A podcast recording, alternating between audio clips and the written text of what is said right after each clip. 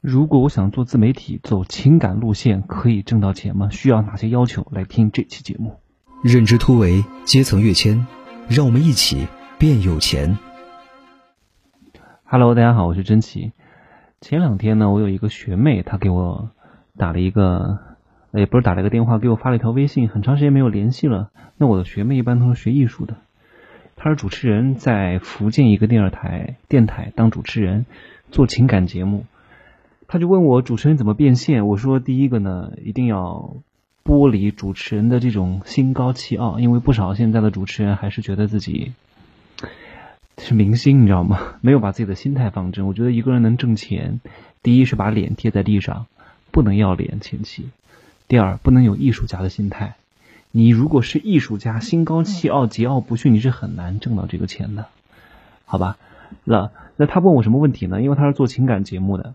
他跟我讲情感节目怎么变现，我说你不要跟我说怎么变现，我想先问你，你有什么东西可以变现？我告诉你怎么变现，变现的方式有很多，关键是你实现不了。我们做的第一步是定位自己能够提供什么价值，而不是说怎么去把价值输出，这个不对。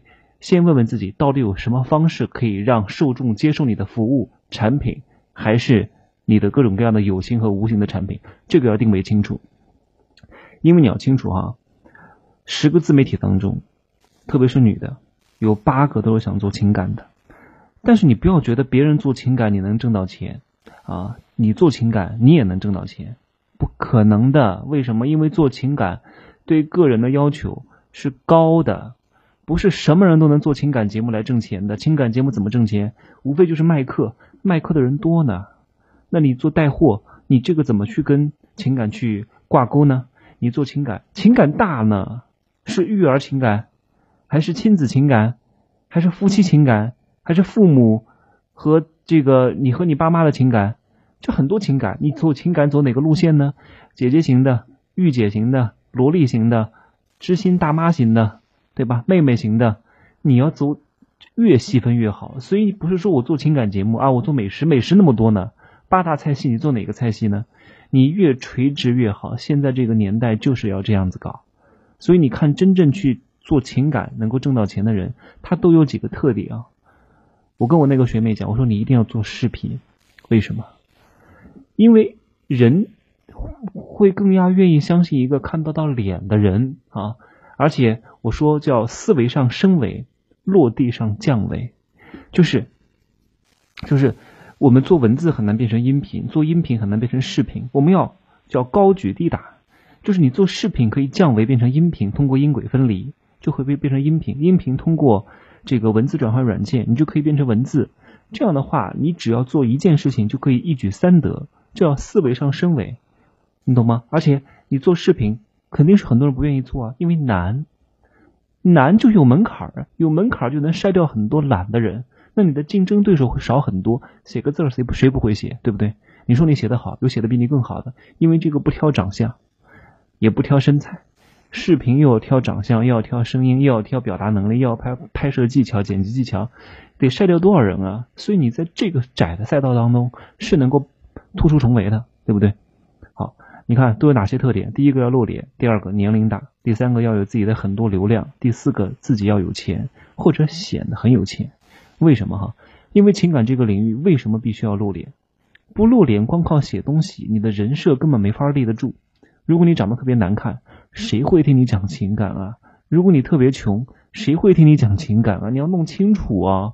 你自己都过得一塌糊涂，谁还听你讲情感？你的情感呢？对不对？为什么要年龄大？我不是讲一定要五六十的，你至少也得三十岁以上或者四十岁左右啊。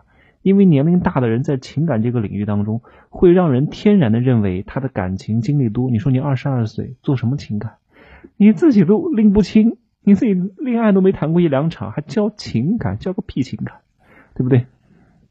所以你看，我看过很多刚毕业的小姑娘，自己没有结过婚，没有谈过恋爱，巴拉巴拉写一大堆情感文章，没有什么用的，真的没有什么用的。你的人设立不住，不管不管你是卖什么东西，你卖课程也好，卖什么也好，人设要能立得住，就是。能有几个会觉得，嗯，你这个小姑娘是懂情感的呢？有的东西啊是不分年龄的，有的东西啊社会身份很重要，年龄就是一个很重要的社会身份。所以情感这个领域呢，看起来很热闹，很容易涨粉，但那都是热闹，就像你做娱乐节目一样，你做那些搞笑节目一样，是很热闹，但是你真的很难变现，不会有很多人愿意给你掏钱看热闹，谁都愿意看啊。我们看过那个，我们小时候有很多马戏团到我们社区来表演，看了一大堆，他要敲锣打鼓要钱的时候，人就散开了，一块钱都不舍得给，谁不喜欢看热闹，看潮剧打架？真掏钱的时候有几个人呢？所以啊，哎呀，免费的东西看的人多，不要真觉得有的人愿意付费给你。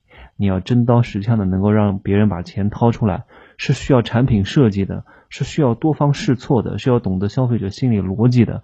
这些东西不是你能够看到那些文章当中写给你的。那些写文章给你的人都是为了割你的韭菜，他不会把真正运作的底层逻辑告诉你的。我看过很多朋友，听过很多老师的课，说这个老师特别牛逼。我稍微一搜一下，我就知道这个人一定是在吹牛逼。他说他，哎，我我记得有个朋友哈，说这个老师，哇，这个社群弄的，呃，当天晚上那个微博的热搜就上了，然后呢有一千多万的评论量。我一看他的微博，上昨天的阅读量一千加以下，一千以下。我说怎么可能呢？不可能啊！我说他。我说，哪怕这些人不上微博，但是他的微博至少得有好几个评论吧？他的他的评论都是从从三十天之内都是零，是不可能，不符合常理。多多少少的还会有些人去微博，哪怕他的受众群体不用微博，但肯定会有几个人去留个言、点个赞，但是什么都没有，所以这肯定是骗子。我说。这种事情你也相信了？在我看来，我都觉得他们是骗子。